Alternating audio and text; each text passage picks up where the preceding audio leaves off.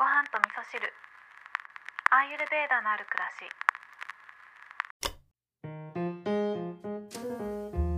こんにちは土井京子です、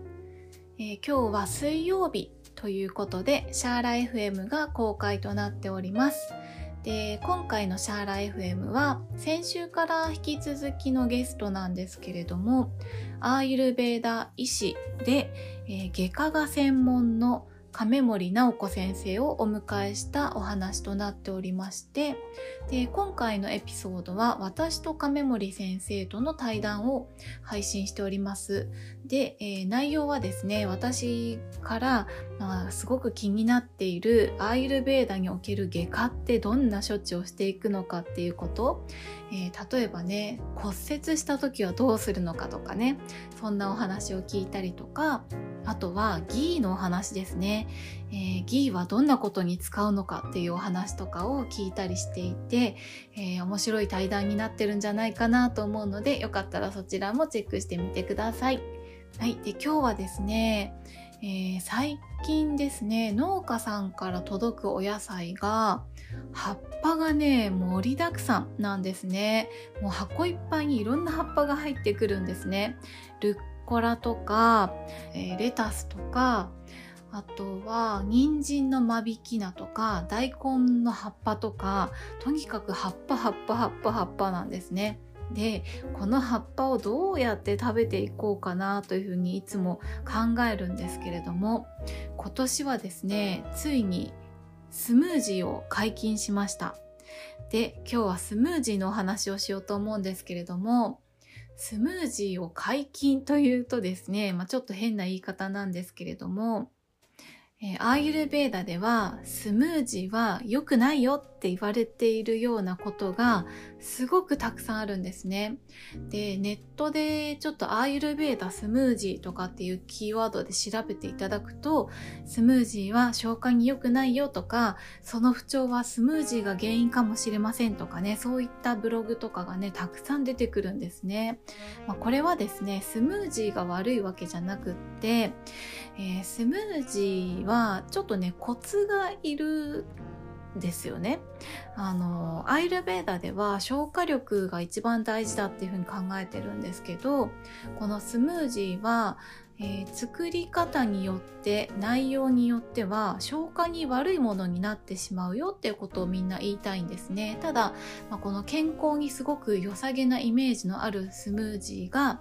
NG だよっていう言い方をするとあのとってもキャッチーなのでね皆さんに見てもらえるかなっていう感じで、えー、そういったちょっと衝撃的なタイトルで記事を書いてる方が多いのかなって思うんですけどでね、えっと、私はこのあの畑から届いている葉っぱを使って、えー、今年はスムージーを飲んでいこうと思ってね、えー、解禁したんですけどあのそれはですねえー、っと、まあ、スムージーが良くないっていうのもわかるんですよ、ちょっと。えー、どうして良くないかっていうと、まずは葉っぱのお野菜だっていうところで、葉っぱの野菜はね、バータを高めるっていうふうに言われているので、えー、もともと疲れが溜まってる方とか体力がない方に関しては生の葉野菜っていうのはおすすめされていないんですね。なので葉野菜を食べるとしても火を通した状態スープにしたりとか、えー、炒めたりとかねそういう食べ方がおすすめされているのでスムージーみたいスムージーとかねサラダみたいに生で食べるっていうのはあんまりおすすめされていないんですけれども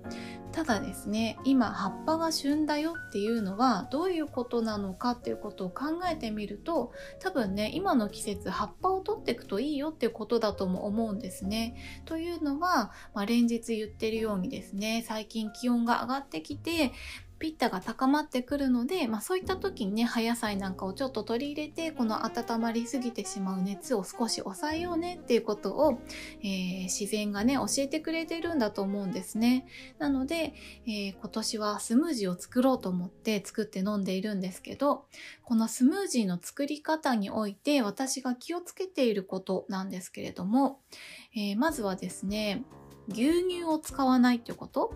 でちょっとミルクっぽいスムージーがいい時には牛乳じゃなくて豆乳を使うようにしています、まあ、牛乳といえばですねアーユルベーダにおいては食べ合わせが難しい食べ物の代表と言ってもいいぐらい、えー、難しい食べ物飲み物になってくるので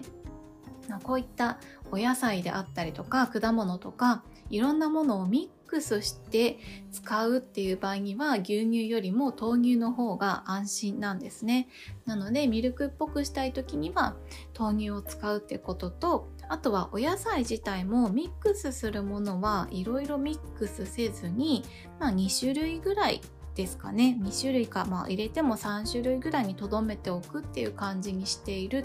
ていうのも、えー、気をつけてるところですね。あのアイルベーダってね他のお料理もそうなんですけどいろんな素材をたくさん混ぜるっていうことをすると、えー、消化が難しくなるっていうふうに言われているのでお料理作る時にはなるべくシンプルな素材でシンプルな調理でいただきましょうねっていうことが基本的に考え方にあるんですね。なのでスムージーを作る時にも、えー、消化が難しくならないようになるべくちょっと少なめななお野菜で作るようにしています。あとはですねスパイスをちょっと加えるってことをしていますね。でスパイスはそうですね私が結構使うのは、えー、カルダモンとかあとはシナモンとかあとは生姜とかですねこういったちょっとしたスパイスを使ってあげるだけで、えー、消化のサポートになるので、えー、もしねスムージーいつも飲んでるよっていう方いらっしゃったらスパイスをちょっとね利用してみるっていうことをするのもいいんじゃないかなというふうに思います。ということで、えー、今日はですねスムージーについてお話をさせていただいたんですけれども、え私がねしばらくスムージーをお休みしていたっていうのは、えー、アイルベーダを学んだ時にこのスムージーは NG だよっていうこのインパクトがね強烈だったっていうこともあるし、えー、自分の消化力がねそんなに高くないなっていうふうに思ってたから自信がなくてねスムージーを飲んでなかったんですけれども、えー、例えば睡眠を気をつけたりとか普段の食生活から消化にいい食べ物って何だろうっていうことを、えー、考えながら食べ物を選ぶようになったことによって消化力にねちょっと自信が出てきたっていうこともあってそれでね今年はちょっとスムージーを解禁してみようかななんていうふうに思いました。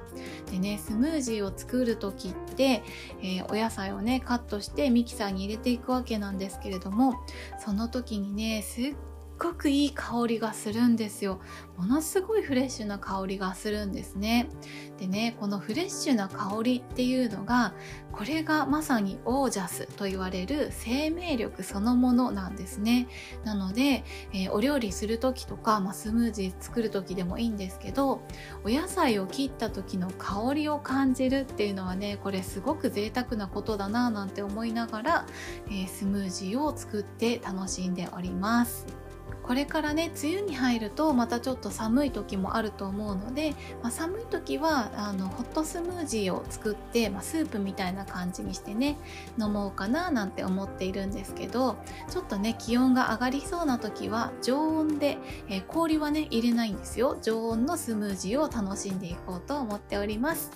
えー、こんな風にですね自分の消化力の様子を見ながら1年を通してその時期に合ったものをその時期に合ったった食べ方で楽しんでいくっていうことがねできていくっていうのが、あ、まさにねアーユルベーダの知恵なんじゃないかなっていうふうに思っております。今日も聞いていただきましてありがとうございます。